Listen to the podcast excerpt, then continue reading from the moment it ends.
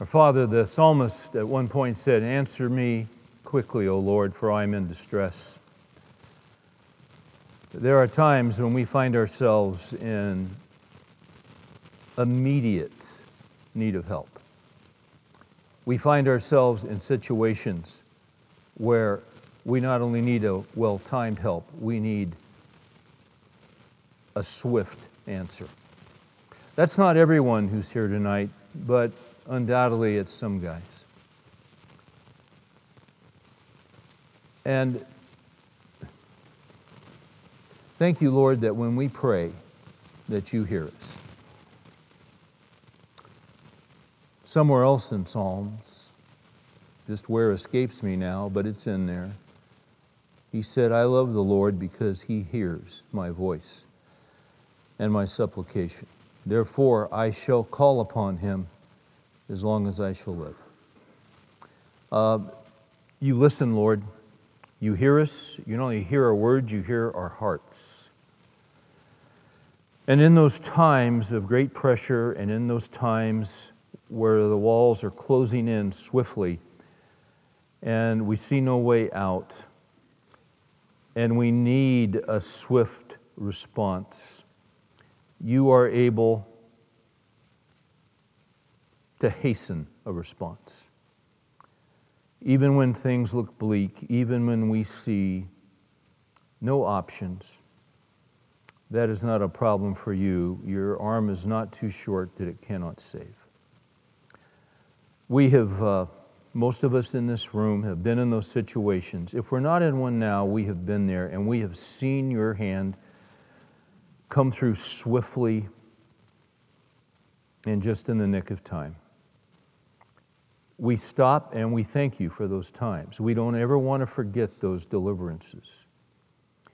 Uh, we weren't sure we'd make it another day, and, and actually, days and months and maybe years have gone by since that event occurred. But you came through. Uh, don't let us lose our memories of those answers. Don't let us forget. It is good to recall them. It is good to bring them back to our remembrance. It's good to tell our children and our grandchildren of those deliverances because it will give them something to hold on to when they face those times, which they undoubtedly will. And the thought will come if you got my grandfather through it, you can get me through it. Those are ways that we pass on our personal accounts of faithfulness to the coming generations. And they're going to need it, Lord. They are going to need it for where we are and where we are going. We are thankful tonight that you were there.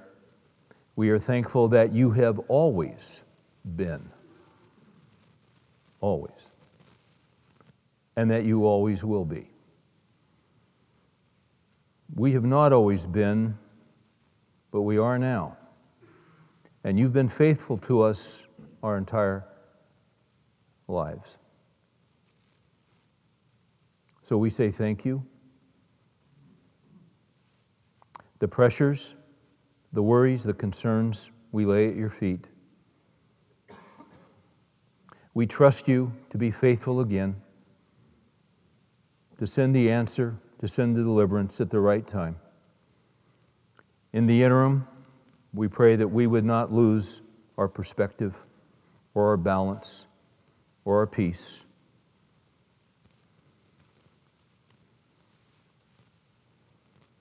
He whose mind is stayed on thee, thou will keep in perfect peace because he trusts in you. May that characterize our hearts tonight. We ask these things in the name that's above every name, the name of Jesus. Amen. Well, guys, we're in our uh, continuing study on the theme of manna. Uh, manna is what God did for them in the wilderness for 40 years.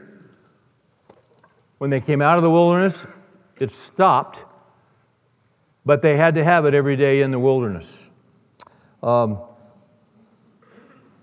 that 40 year period is full of lessons and truths for us as we are now walking the face of the earth and following Christ. Uh, we, we all encounter wildernesses from time to time. Uh, we, we have times of great favor and of great blessing. We have what uh, Jim McKay would be the thrill of victory now and then. Uh, you young guys, Google Jim McKay. there used to be a program called Wide World of Sports. It was pretty good. They, they uh, sometimes had to really scrape to come up with a program. I remember on Saturday afternoons actually watching uh, guys in Canada um, drinking Molson Ale who would uh, see how many barrels they could jump over on ice skates. And um, that was fixating television, let me tell you. But as we've talked about, we've alluded this before in here, there uh, would be in the opening the thrill of victory, and then he would talk about the agony of defeat. And you still remember the guy who was the poster boy for the agony of defeat coming off the ski jump. Obviously, he'd had quite a bit of Molson Ale or Heineken or something, whatever they drink in Yugoslavia, because uh, he couldn't even get in the crouch position without falling off the ski jump. Uh, so, but there are times we enjoy God's favor and we have seasons of great prosperity. There are other seasons where we're in the wilderness. Um, uh, usually, life is intermixed with both. Yeah, life is like a checkerboard. You got blessing, you got adversity. It's, it's a mixture, it's just how it is. When we find ourselves in adversity, and when we find ourselves uh, in a wilderness with things not going our way and things coming against us, and sometimes it's not one thing, but it's two or it's three, we have to be very, very careful.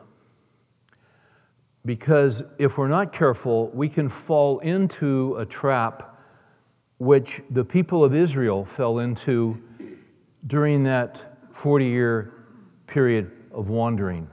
Uh, what I want to talk about tonight is, is the disease of grumbling and the disease of complaining. Um,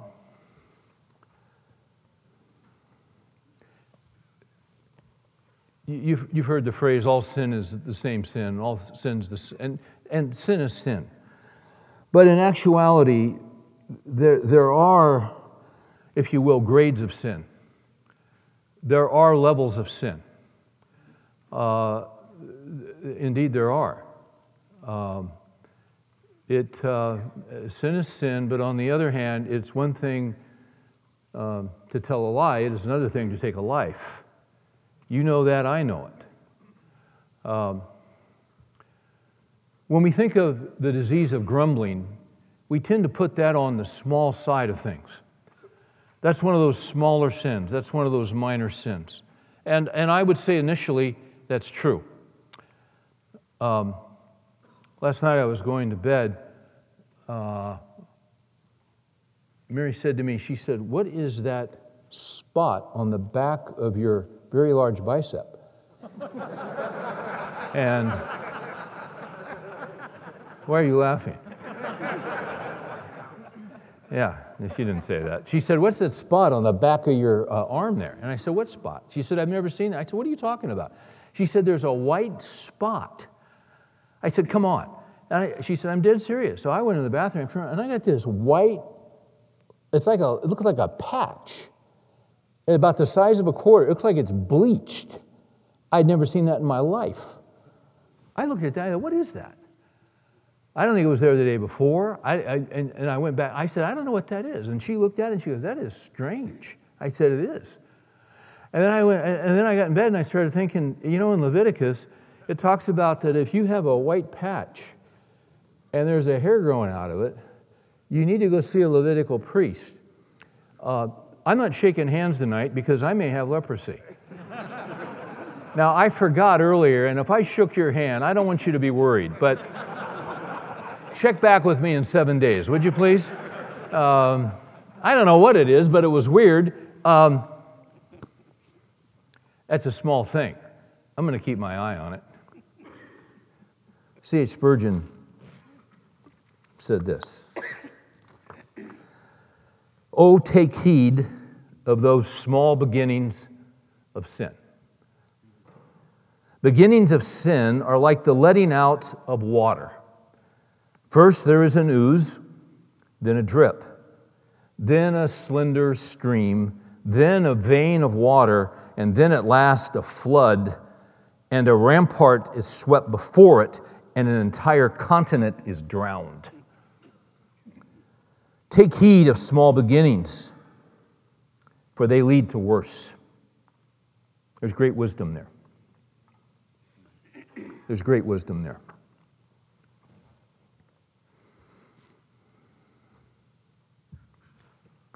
We're watching our nation fall apart. It is falling apart before our eyes. Os Guinness has made the statement that America is dying by suicide. And I think he's right.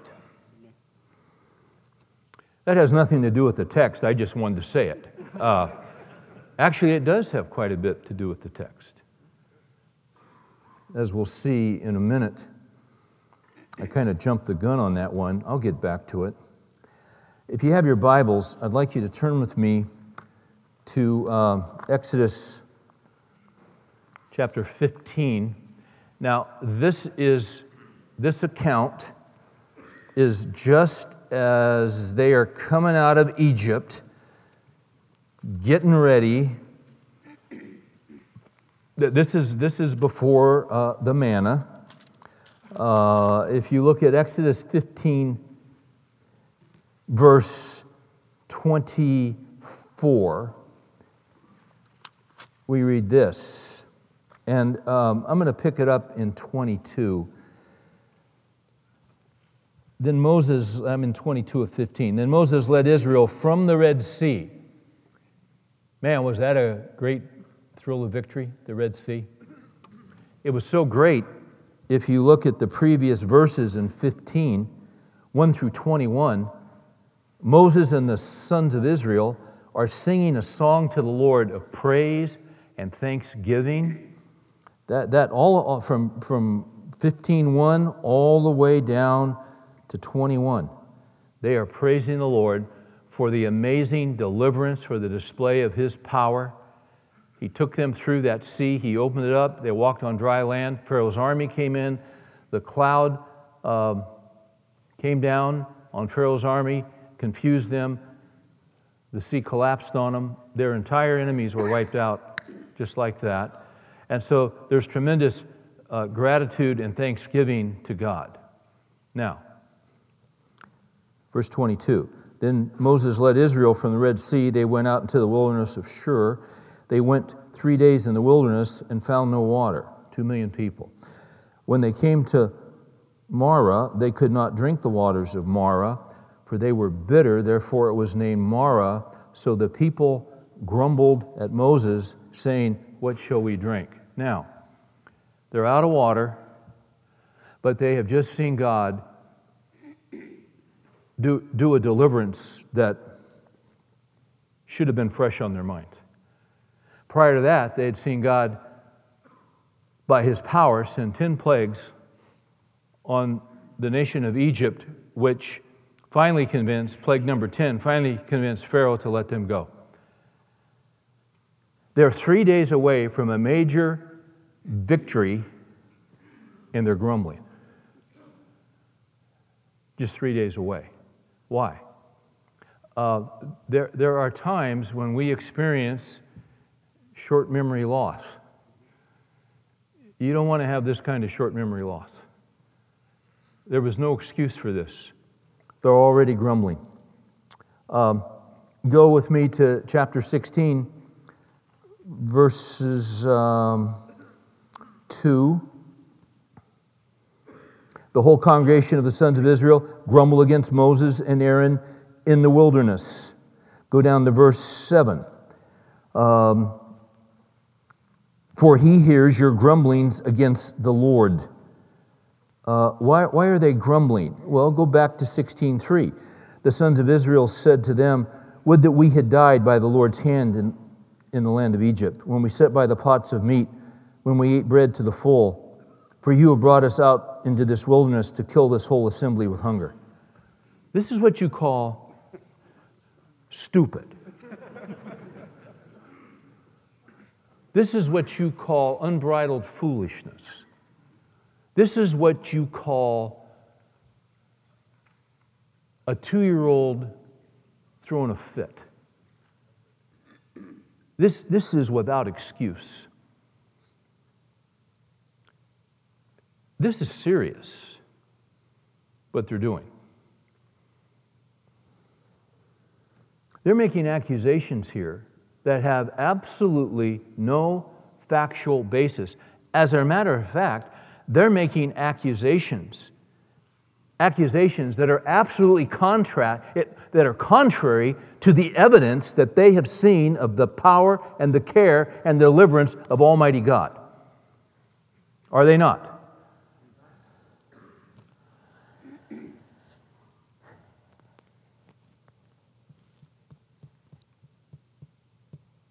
And they're just getting going in the wilderness. They're just getting started.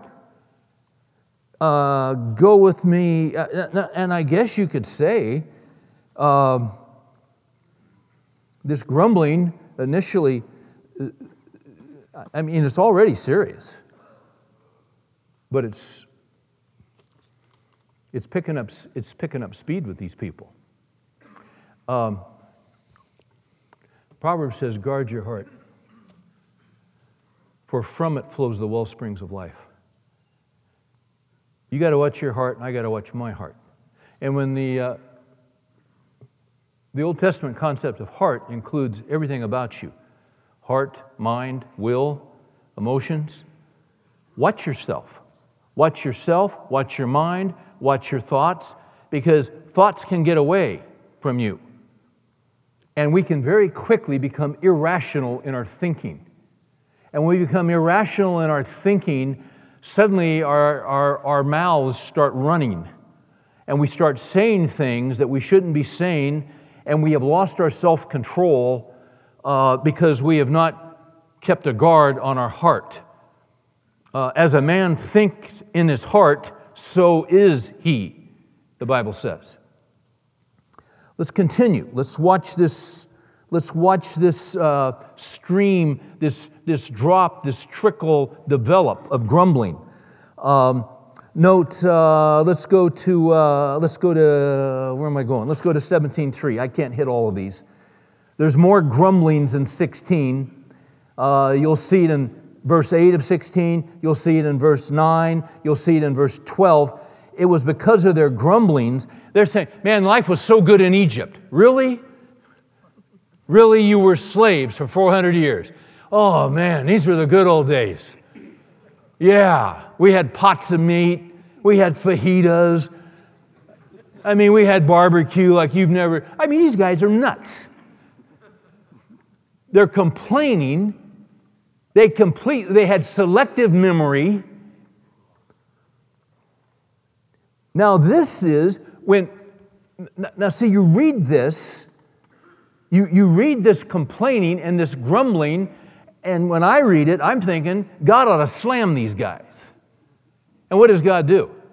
This is where He sends the manna. That's grace. That's mercy. That's loving kindness. That, that is, that's just flat out mercy, is what that is. So, in the midst of their grumblings and their selective memory, and their accusations, which have no basis in fact, God shows mercy and grace, and He says, I'm going to send the manna. And He sends it. Uh, if you go to verse 17, uh, I'm sorry, chapter 17, they're out of water again. So the man has been sent. Now in 17, then all the congregation of the sons of Israel journeyed by stages from the wilderness of Sin according to the command of the Lord, encamped at Rephidim, and there was no water for the people to drink. Therefore the people quarreled with Moses and said, Give us water that we may drink. Moses said to them, Why do you quarrel with me? Why do you test the Lord? But the people thirsted there for water, and they grumbled. There it is again. Why now? Watch this. Why now have you brought us up from Egypt to kill us and our children and our livestock with thirst? You know, you know what this has become? You know where these people are? This is flat out unbelief. It's unbelief. Does this make any sense at all? Is there any logic in this based on what God did to get them out of Egypt, based on what God did to get them through the Red Sea and kill their enemies, based on what God has just done to supernaturally send the manna? Is there any logical, rational basis for them to now accuse the Lord because they're out of water? You see, how it should work is this well, God delivered us 10 times by his power in Egypt, which caused Pharaoh to let us go. Then he did an incredible deliverance coming through the Red Sea. Gosh, he's just provided manna, and now we're out of water. What would be the logical thing to think? If he took care of us here and here and here and here, and we're out of water, yet he has met us every time at our point of need with a deliverance and a well timed help what would be the logical thing to expect? He'll do it again. Does that not make sense? But see, that's not what they do. They're grumbling, they're complaining, they're murmuring. See, this is why in Psalm 95:10 God says this, "For 40 years I loathed that generation." For 40 years, I, if you will, despised that generation. Because you see, what they did, they had all these facts about the goodness of God. They had all these facts about the power of God, about the existence of God, about the care of God. They had all of these facts of God. They saw His power enacted on their behalf, but they refused to acknowledge they refused to acknowledge him. They refused to give him glory. They suppressed the facts. They suppressed the truth and unrighteousness, and they refused to give him thanks. Now, that kind of is familiar with Romans 1. If you'll flip to Romans 1.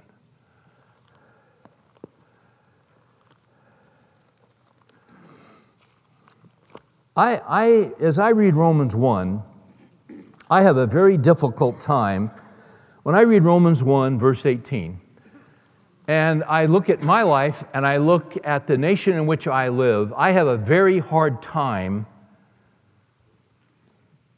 Um, in fact, it's so hard I can't do it. I, uh, what I'm alluding to is I have a very hard time reading Romans 1:18 down to verse 32 and not applying it to our nation. Let's read it. For the wrath of God is revealed from heaven against all ungodliness and unrighteousness of men, watch this, who suppress the truth and unrighteousness. Now, what did they do back there? They saw the truth of the living God, they saw his power, they saw his works, and what did they do? They suppressed it and they accused him. Okay. This idea of suppressing the truth and righteousness is to put truth in a box and sit on it. I would submit to you, we do that in this nation academically. We do this in this nation uh, on every level of life. We do it in science. We do it, well, we do it uh, economically. There are certain economic principles that people have followed for years and years and years they're common sense principles.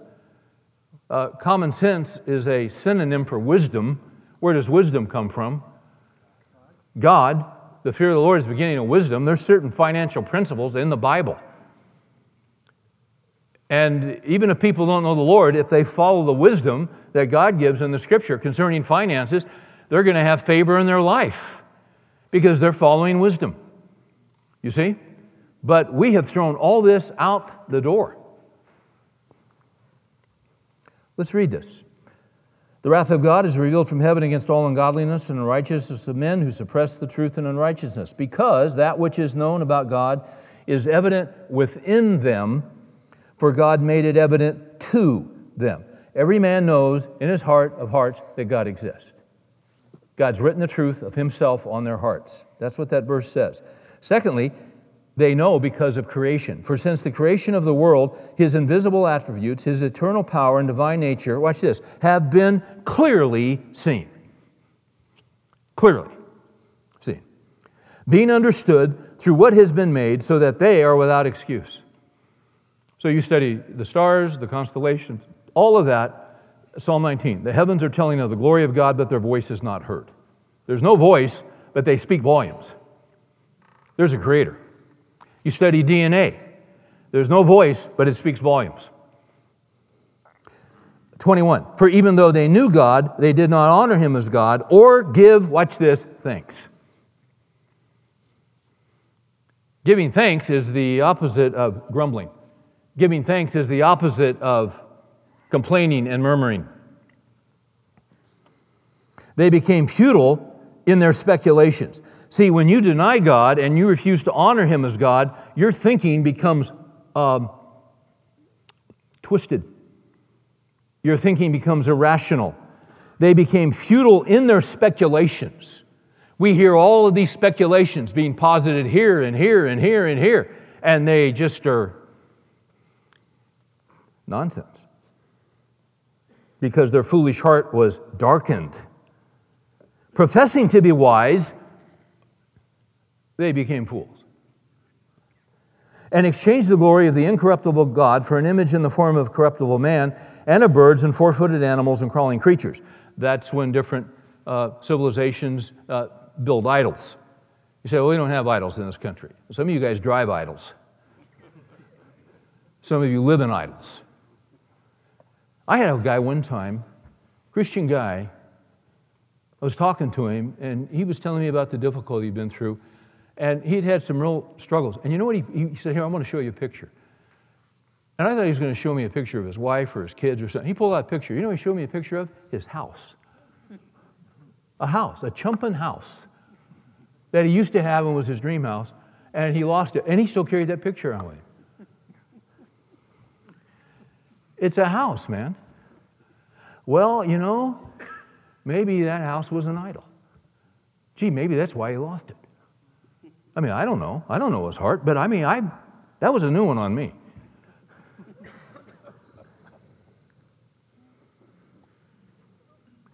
He just slaughtered a goat on the patio and there was blood. Maybe that was a hint. Um, I made that up. That's not true. 24. Therefore, God gave them over. See, this is what happens. If you want to deny the truth about God, and you want to rebel against God and you want to live as though God isn't there, the worst thing that God ever, can ever do is to let you go the way that you want to go. So there are going to be, uh, there's going to be uh, graduations, if you will, of God giving them over. 24, therefore God gave them over in the lust of their hearts to impurity so that their bodies would be dishonored among them. They exchanged the truth of God for a lie. They worshiped and served the creature rather than the Creator who is blessed forever and ever. So, this is where everything gets out of whack. And we will destroy states and economies to save some kind of insect. It's just all out of whack. Or somebody will blow up a research lab that's doing research to save babies from a particular kind of disease, but someone will blow it up because they're doing research on animals. This is what happens when you deny that God is there. 26. For this reason, God gave them over to degrading passions, for their women exchanged the natural function for that which is unnatural. Lesbianism is unnatural, it's sin. And in the same way, the men abandon the natural function of the woman and burn in their desire towards one another. Homosexuality is sin. Heterosexual adultery is sin. It's what the Bible teaches. It's not real popular today to declare what the Bible teaches, but it's what the Bible teaches. And all have sinned and come short of the glory of God. Okay? But see, you're not supposed to say these things anymore, which demonstrates to me we're right in the middle of it. Uh, 27. In the same way, men, the men abandoned the natural function of the woman and burned in their desire towards one another men with men commi- committing indecent acts and receiving in their own persons the due penalty of their error. Now that's interesting. Because something occurs there as a result of that unnatural act that apparently, well, it's just something that is fascinating to look at in the study. 22, and just as, uh, 28 rather, and just as they did not see fit to acknowledge God any longer, God gave them over to a depraved mind to do the things which are not proper. Being filled with all unrighteousness, wickedness, greed, evil, full of envy, murder, strife, deceit, malice, they are gossips, slanderers, haters of God, insolent, arrogant, boastful, inventors of evil disobedient to parents, without understanding, untrustworthy, unloving, unmerciful, and although they know the ordinance of God, that those who practice such things are worthy of death, they not only do the same, but also give hearty approval to those who practice them. And you better not say a word against it. It's not just wanting acceptance, it's wanting approval. That's how you know you've been given over. And as I read this, I'm thinking that's where we are. So we just need to know what the playing field is. But Jesus is still Lord. And He's still in charge. And I'm going to tell you something the darker it gets, the more the light of the gospel comes through. That's the good news. And the gospel is ever increasing and growing. It is. Ever increasing and growing, Colossians 1. But I find this interesting to watch this drop begin to trickle, and you see where this becomes. And, and what did old Spurgeon say? He says, uh, before you know it, a continent is drowned. That's where we are. But when you go back to the, to, to the root issues, uh, in 18 and 19 and 20. One of the things is, even though in 21 they knew God, they did not honor him as God or give thanks. See, what this is, is hardened unbelief in rebellion. Let's go back to Exodus because you see, that's what was quickly developing there. Larry Richards comments, he says, Exodus 15 22 through Exodus 18 relates the events that transpired on the Israelites' two month journey from the Red Sea to Mount Sinai. Uh, reading quickly through it, we garner the impression that the Israelites are a bunch of complainers. They gripe, they grumble, they contend with Moses. If you read other English versions, you'll see that they also murmur. Now, listen carefully. What we don't get from any English version is the significance of this reaction. The Hebrew phrase grumble against, which occurs seven times in five verses in Exodus 16, describes an attitude of bitterness and hostility. The Hebrew verb Mara, which depicts the people's words and actions in Exodus 15, 22, and 24, and Exodus 16, 1 through 8, describes these Israelites as rebellious. Their problem wasn't just a lack of trust, it wasn't simply that they whined a lot. These people bridled, they were totally unwilling to submit to God. Suddenly, unexpectedly, we see the same rebellious attitude in God's people that the Pharaoh of Egypt displayed. Isn't that fascinating?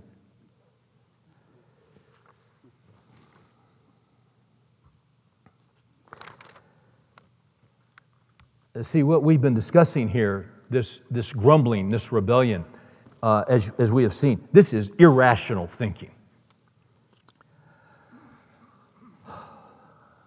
It is irrational not to acknowledge God, and it is irrational not to be thankful to God. Uh, I was reading John Flavel, the old Puritan pastor, this week. And Flavel said this. He was talking about the goodness of God, and he was talking about the provision of God in every area of our lives. And, and, and I'm paraphrasing him. He said, if you, if you begin to find yourself, and, and I want to make a distinction here. There, there are times when, as believers, we find ourselves in hard circumstances. Um, there is a right way to complain, and there's a wrong way. What we have read about these people in these passages, these people, because of the hardness of their hearts, they were compl- watch this, they were complaining about God. They were slandering God. They were blaspheming God. They were libeling God. They were denying the truth about God. They were twisting the facts they were lying bold face in the facts, in the evidence, in the face of the evidence, and continued the lie. That's demonic, is what it is. That's what they were doing. You see, it's one thing to complain about God, it's another thing as a Christian to become a little bit discouraged and to have a disappointment and a setback. See, it's a whole other thing to complain to God. That's totally different than complaining about God. That's the line you don't ever want to cross. Um,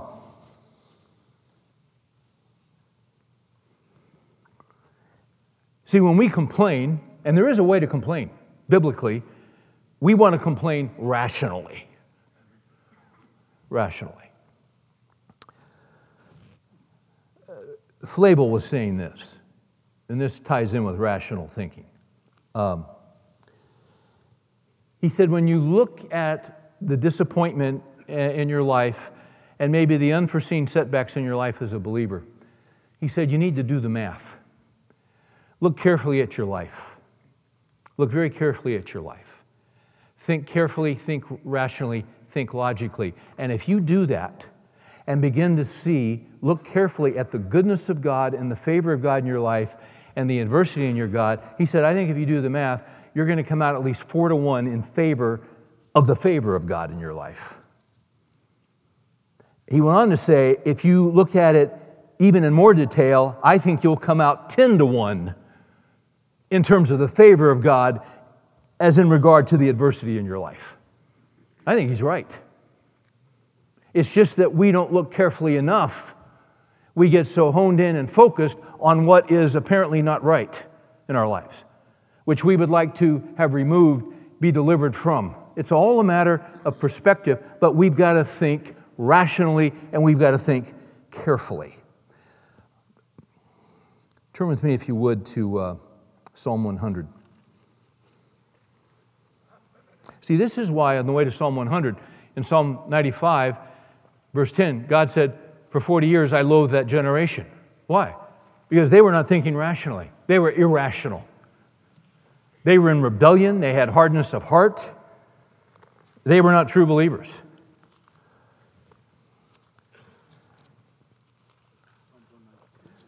Let's look at Psalm 100. This is rational thinking. No matter where you are in life and no matter what difficulty you're in and what you're experiencing. Uh, it's a psalm of thanksgiving. Shout joyfully to the Lord, all the earth. Serve the Lord with gladness. Come before him with joyful singing. Know that the Lord himself is God. It is he who has made us and not we ourselves. We are not God, he is God. We have life because he gave us life. You breathe you breathe because He lets you breathe. What have you accomplished? What are the greatest accomplishments? What are the accomplishments of your life? And by the grace of God, we, we have some, and we're thankful for that. God has given us favor. Um, whatever your accomplishments are, uh, with your work, with your perhaps your education, with your family, with uh, athletic prowess, whatever it is, um, don't do this. as we see young, immature athletes doing. What a foolish thing to do. Right? The guy catches a football in the end zone. Actually, he didn't catch it. It went through his hands and lodged in his face mask. but his both feet were in NFL, and so it's a touchdown. Plus, he dropped the previous five. but as that ball is lodged in his face mask, it's, I'm great. You're not great. You're not great. On the rare occasion when you catch a ball,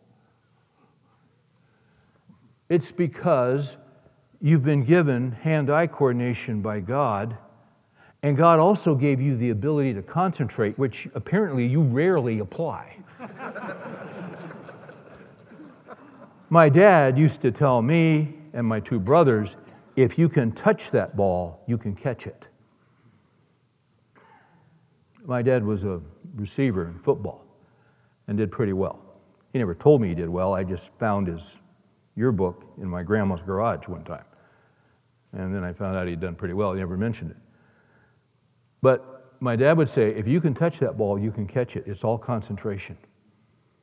It's just concentration. And the other thing he'd say, you're going to get hit. You're going to get one way or the other. You might as well catch it because you're going to get hammered you might as well get hammered and hold on to it. Right? Just a matter of concentration. Aren't you glad you came to Bible study? See, we often take credit for things it's irrational to take credit for. Now, we are to work and we're to work hard, and God honors that. He honors self control, and God honors discipline. He honors that. There are, there are character traits and developments that we are to work on in our lives, that we encourage our children to develop. That's part of it. That's a good thing. But you see, when you do those things, you should not get a pride that is out of whack. It's a pride that's always in perspective. Because you see, you can't even breathe without Him. Acts 17. In Him we live and move and breathe. And He can take that breath in a minute. Verse 3 Know that the Lord Himself is God. It is He who made us and not we ourselves. I, was, uh, I watched an interview this week with a young man who, who actually I knew as a high school student. And he and his family have gone to Dubai to start a church. And he was talking about the fact that um, just before he left, young guy, probably 30, he uh, started to lose feeling in his hands and his arms and they're moving to this foreign country. And you know, when you move, you got to use your hands and your arms to pick up boxes. And he's got little kids.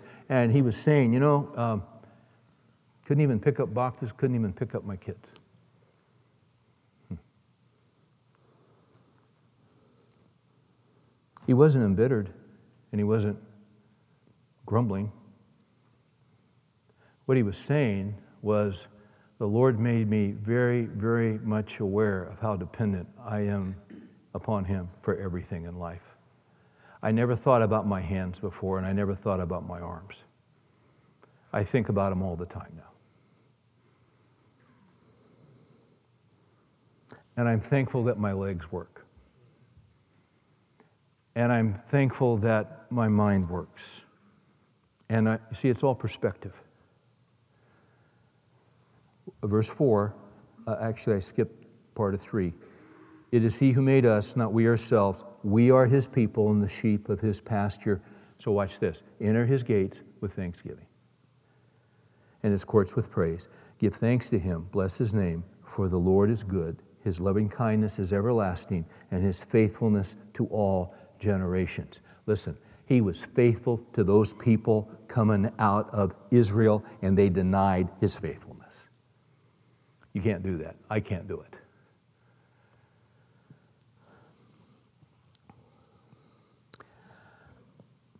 Yet things happen to us.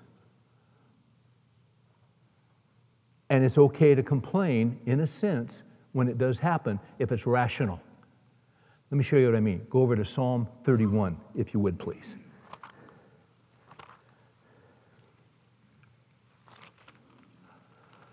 A psalm 31, if you will, is a psalm of complaint and praise. you see this in Scripture. Because what happens is, you know, uh, David wrote half the Psalms, and you'll often see him just coming clean and talking about his life. And he just tells, Lord, this is my life, and this, and this, and this. And, and he, is, uh, he is stating what he's dealing with. Nothing wrong with that. Because uh, he's talking to his father. This is what's going on in my life. Uh,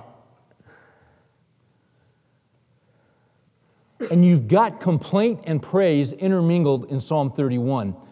And you see, it's, however, it's not a complaint about God, it's complaint to God. Now, I can't cover the whole psalm, uh, but I want you to see the difference of perspective.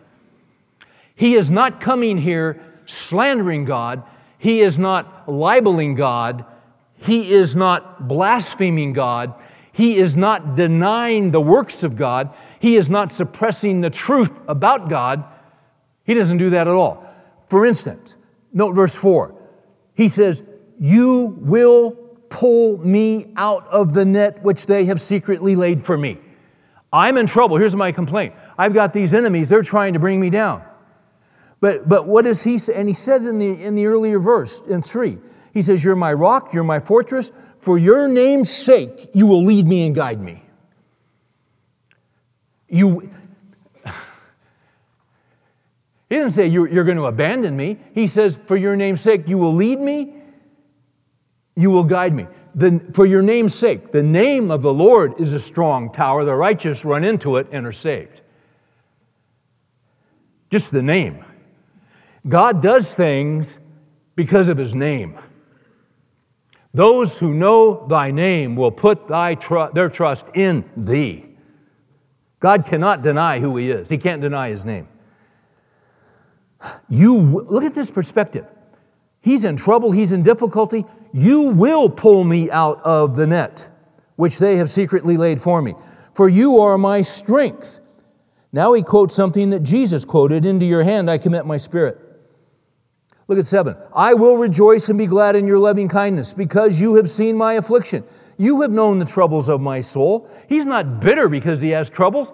He's calling to the Father because he has a perspective that these troubles are a tool that God uses in his life to bring about maturity in his life. Look at nine. Be gracious to me, O Lord, for I am in distress. Now, you talk about this guy is in difficulty. Uh, I, am so glad this is in the scripture because there will be a time in your life where you will resonate with this. Be gracious to me, O Lord, I am in distress. My eye is wasted away because of grief, my soul and my body also. For my life is spent with sorrow, and my years with sighing. My strength has failed because of my iniquity, and my body has wasted away because of all my adversaries. I have become a reproach especially to my neighbors, and an object of dread to my acquaintances. Those who see me in the street flee from me. I am forgotten as a dead man, out of mind. I am like a broken vessel.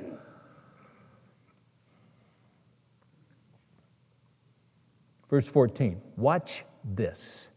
So we just gotten a little complaint to God. Watch this. 14, but as for me, I trust in you. O oh Lord. I say, You are my God. My times are in your hands. 17. Let me not be put to shame, O Lord. I call upon you. 19. How great is your goodness, which you have stored up for those who fear you. 24. Be strong and let your heart take courage, all you who hope in the Lord. What a perspective. See the difference between complaining about God and complaining to Him? You can complain to Him because He's your Father. But He's not accusing God, He's running to God. He knows that He can count on the promises of God. He knows that even though he walks through the valley of the shadow of death, even though he walks through the valley of deepest darkness, I will fear no evil. Watch this. For thou art with me. Why does God take us through these things? Because He's up to something, because He wants to train us, because He wants to develop us, because He wants to mature us.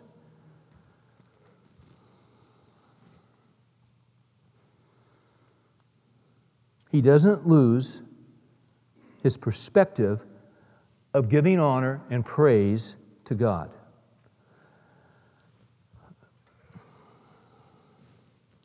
See, guys, this is once again, I come back to the importance of spending time in the Word because when you're in the Word and you read the Word, you get a perspective about what God is doing in your life through adversity that you don't get when you're not in the Word. Give me a second. I had a little yellow sticky note that's gone. But fortunately, I do not trust sticky notes. I wrote it on another page because I do not put my confidence in technology.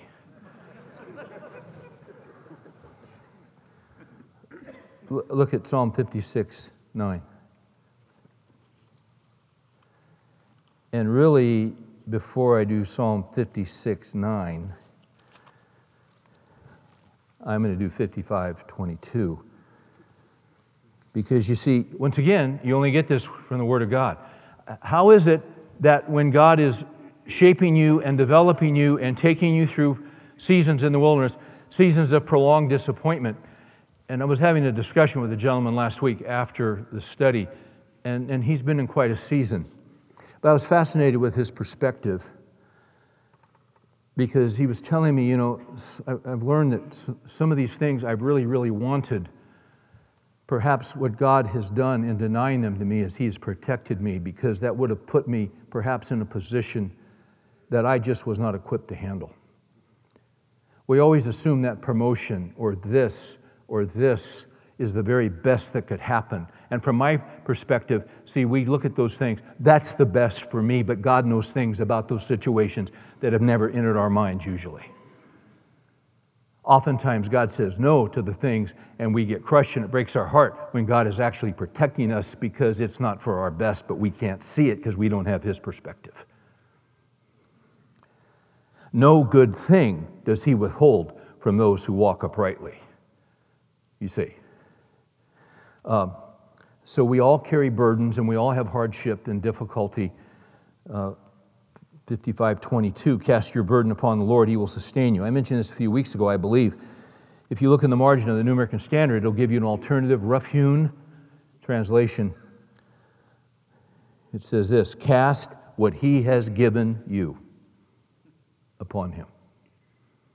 What is it that you're dealing with? Ultimately, whatever it is you're dealing with comes from the Lord.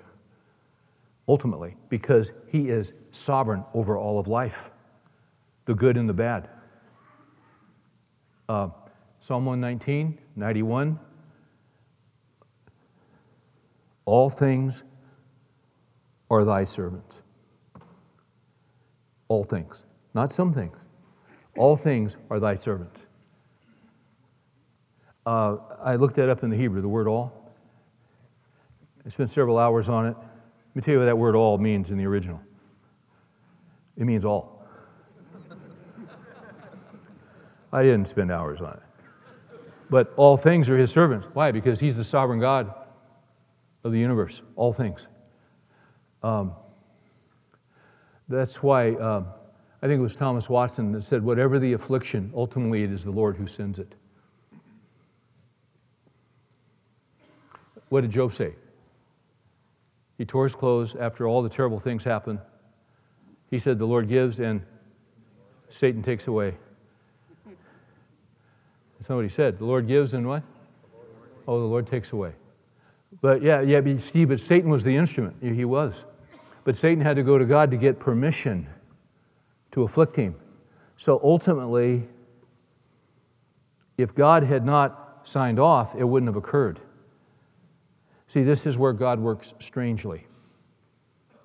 But God will never allow an affliction if He does not intend a greater grace down the road.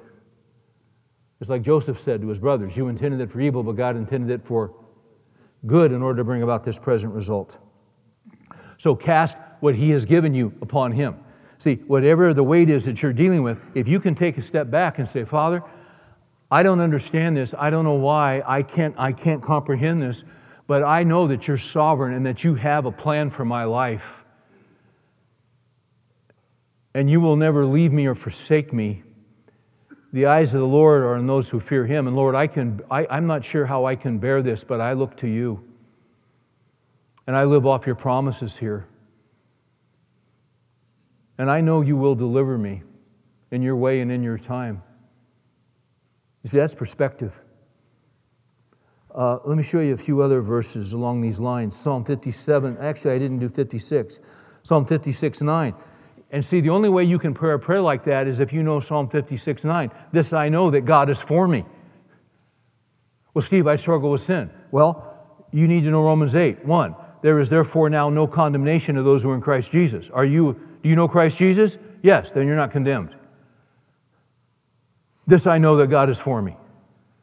Unless there is known sin in your life, as we discussed last week, that you're not dealing with, God's for you. Now, if there is known sin that you're not dealing with it, can I give you a tip?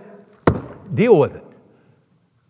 Confess it, come clean, put it on the table before the Lord.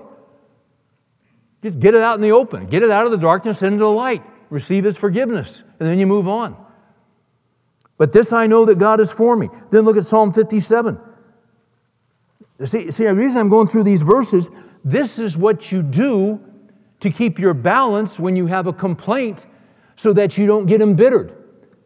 Psalm 57 2 I will cry to God Most High. He cries out of desperation. I will cry to God Most High, to God, watch this, who accomplishes all things for me. He will send from heaven and save me. Is he going to send from heaven on your time frame and what you've written down? No, he's going to do it according to his calendar and according to his math, not yours. Uh, take a look uh, at Psalm 138, if you would, verses 7 through 8. Once again, guys, this is the perspective that comes to us only from the Word of God that helps us to keep our balance and keep us thankful in the midst of hardship and keep us from grumbling and complaining and murmuring and accusing God and becoming bitter towards God. Psalm 138, verses 7 through 8. Though I walk in the midst of trouble, you will revive me. You will stretch forth your hand against the wrath of my enemies, and your right hand will save me. Look at 8 the Lord will accomplish what concerns me. It doesn't say he might, it says he will. You have a plan for my life. Philippians 1 6. He who began a good work in you will bring it to completion in Christ Jesus. So, if that's true, wherever I am right now, the pain, the difficulty, the hardship, the confusion, I can praise Him because the Lord will accomplish what concerns me. His will for my life cannot be thwarted. So, I can praise Him. I, I may not have a lot of enjoyment, but I can praise. Psalm 42 Why are you in despair? O my soul, and why have you become downcast within me? Watch this. Hope in God, for I shall again praise him for the help of his saving acts. The guy's in depression. We get in depression sometimes because this is tough stuff and it's hard stuff. But see, I want to keep my balance. I want to keep my balance by being fully anchored on the truth of who my Father is. So complain to Him, pour it out to Him. He can take it, He knows it. And then remind yourself of who He is and what He's done. And remind yourself of the promises. See, that's how you stay balanced. That's how you stay sane. That's how you That's how you stay thankful. Flip over, if you would, to Philippians chapter 1. Um, this is, uh, I, I, mentioned Bill Kennedy a couple weeks ago, comes to our Bible study. Uh, Bill was in prison for 17 years and for some, some uh, a crime he actually didn't commit. Um, Tim LaHaye was a close friend. Tim was discipling him by telephone. And one of the first things Tim said is read Philippians every day because it was written by Paul when he was in prison for something he didn't do. Um, so read it. Philippians is an amazing book because it, it appears that in Philippians what's happening is that Paul is writing to the church to encourage them. They wrote because they were concerned about how he was doing. He turns the table and he writes to encourage them. That's interesting. And all the way through Philippians, you, hear, you see the word rejoice. Rejoice. Um,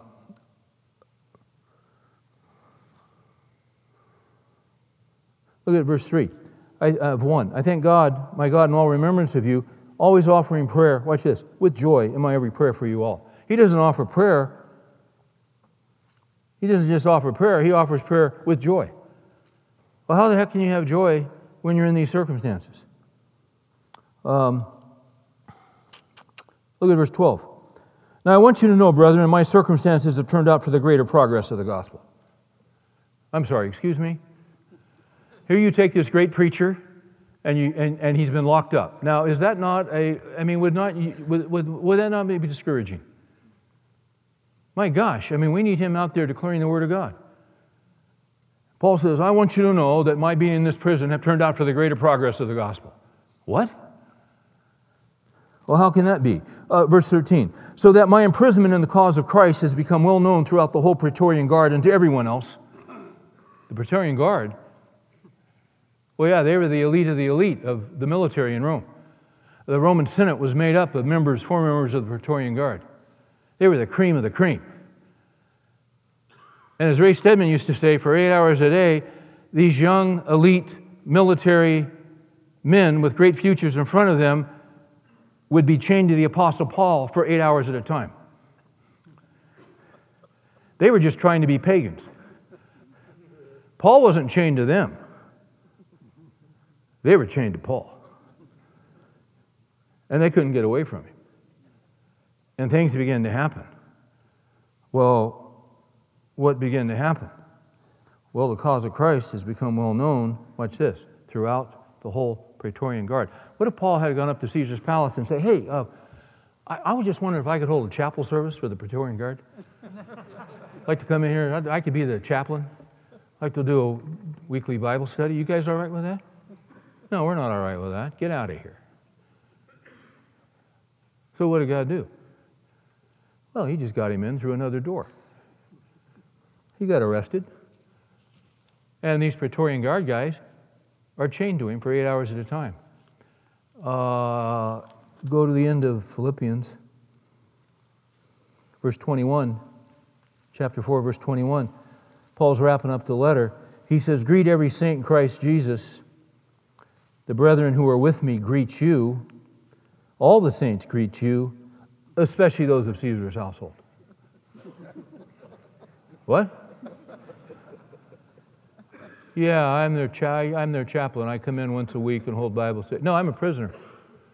But you see, what's happening is these Praetorian Guard guys, they're dropping like flies. They're coming to know the Lord. And then they're sharing these guys, and they're sharing these guys, and suddenly, right under Caesar's nose, the Spirit of God is moving. Because God works, but God works strangely. That's why he didn't lose his joy. And see, he says something else. Verse 10 of 4 I rejoice in the Lord greatly that now at last you've revived your concern for me. And they were concerned. Indeed, you were concerned before, but you lacked opportunity. Not that I speak from want. Watch this. For I have learned to be content in whatever circumstances I am. I know how to get along with humble means, and I also know how to live in prosperity. I can, I can handle either one. Now, notice this. He says, I have learned. That doesn't come naturally to any of us, does it? No. But I have learned. See, you can learn this. But you only learn it from the perspective of the Scripture and with a teachable heart to the Lord. I have, I know how to get, I'm sorry, let me do 11 again. I have learned to be content. And we're in the process of learning this. I know how to get along with humble means. I also know how to live in prosperity. In any and every circumstance, I have learned. And see, the children of Israel never learned it. I have learned the secret of being filled and going hungry, both of having abundance and suffering need. Watch this. I can do all things through him who strengthens me. You know what he's saying there? In a sense. You know what he's saying? Contextually, I put that together. He's saying, I can endure all things through Christ who strengthens me. Because you see, he's given me a perspective. And sometimes it's pretty good, it's the thrill of victory, and sometimes it's the agony of defeat. But when I step back and I see the big picture of what he's doing, I want you to rejoice with me because he's at work. Oh, and see, it's in Philippians. It's in the same book. in 1 6, we've already quoted it.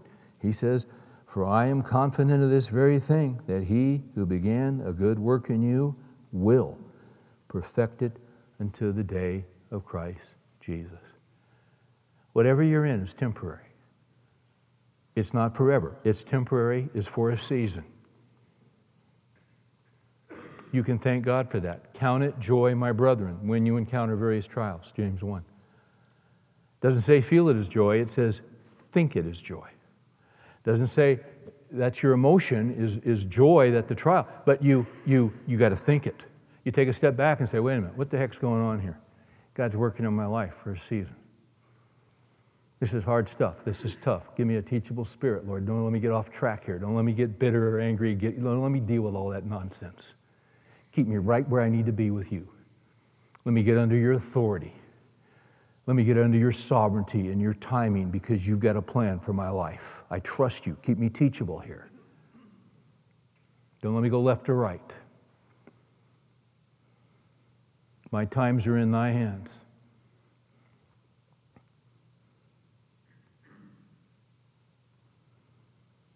Keep me thankful in the midst of this. Well, I'm out of time. Uh, this past week, I started reading uh, Corrie ten Boom's story again. Corrie ten Boom, uh, along with her father and her sister Betsie, they lived in Holland. They took in some Jewish families during the Nazi occupation, and they were found out. And uh, they went to the concentration camps. Her father died, and her sister, Betsie died. They are in horrific conditions, horrific, and unimaginable. And if you read, and if I can't forget this verse, if, if, you, if you read her story, The Hiding Place, it's, it's, it's just a remarkable, remarkable book. Her family was remarkable. Uh, they were in a separate prison from their father, never saw him again. He was a godly man. Uh, Betsie started going downhill fast because of the abuse, because of the malnourishment. A, a, sickly young woman to begin with, and just couldn't. She, he, she was, Corrie was watching her sister die before her eyes. But Betsie had such a, an amazing perspective on the sovereignty of God and on the promises of God. And Corrie would tend to get impatient and discouraged. And Betsie would say, Corrie, 1 Thessalonians 5:18, in everything give thanks. We cannot lose our thankful hearts. My gosh, they're in a concentration camp. They were crammed into a dormitory with 400 women, and it wasn't designed for 400 women. It, it was claustrophobic. And the conditions were so horrific. One of the things that was the worst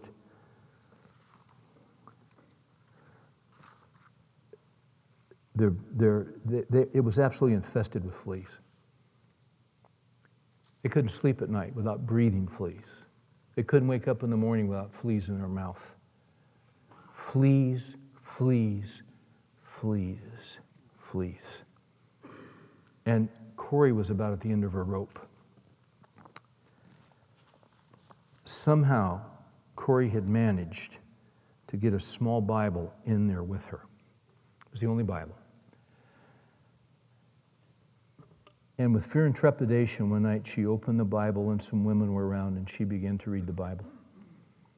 And they were afraid any minute the guards would come in. And the guards didn't come in.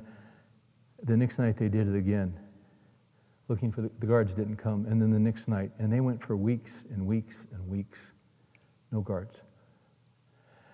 And one night, Corrie was so discouraged. She said, Betsie, I cannot take these fleas. These fleas, these fleas I can't take another moment with these fleas. Betsie said, We must be thankful for the fleas. Corrie said, I can't be, Betsie, I cannot thank God for the fleas. Betsie said, How else do you think we have Bible study without the guards coming in here? How else do you think we're not raped? Why is it that when we're in here, there is protection. Corrie, it's the fleas. God has sent the fleas. Let us give thanks for the fleas. And I'm a complainer. I'd shut my mouth.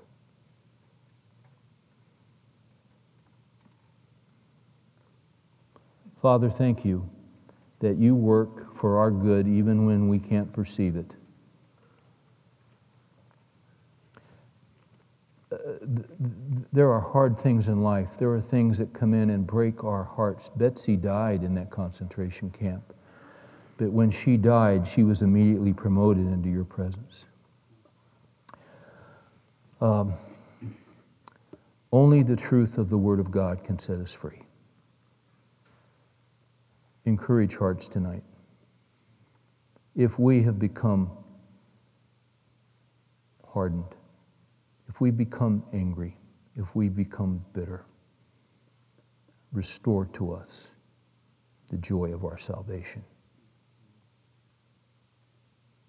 For the well timed helps that you give us that we don't even recognize as being from your hand. Thank you for the manna, all of it, even the manna that's camouflaged. In Jesus' name we pray. Amen.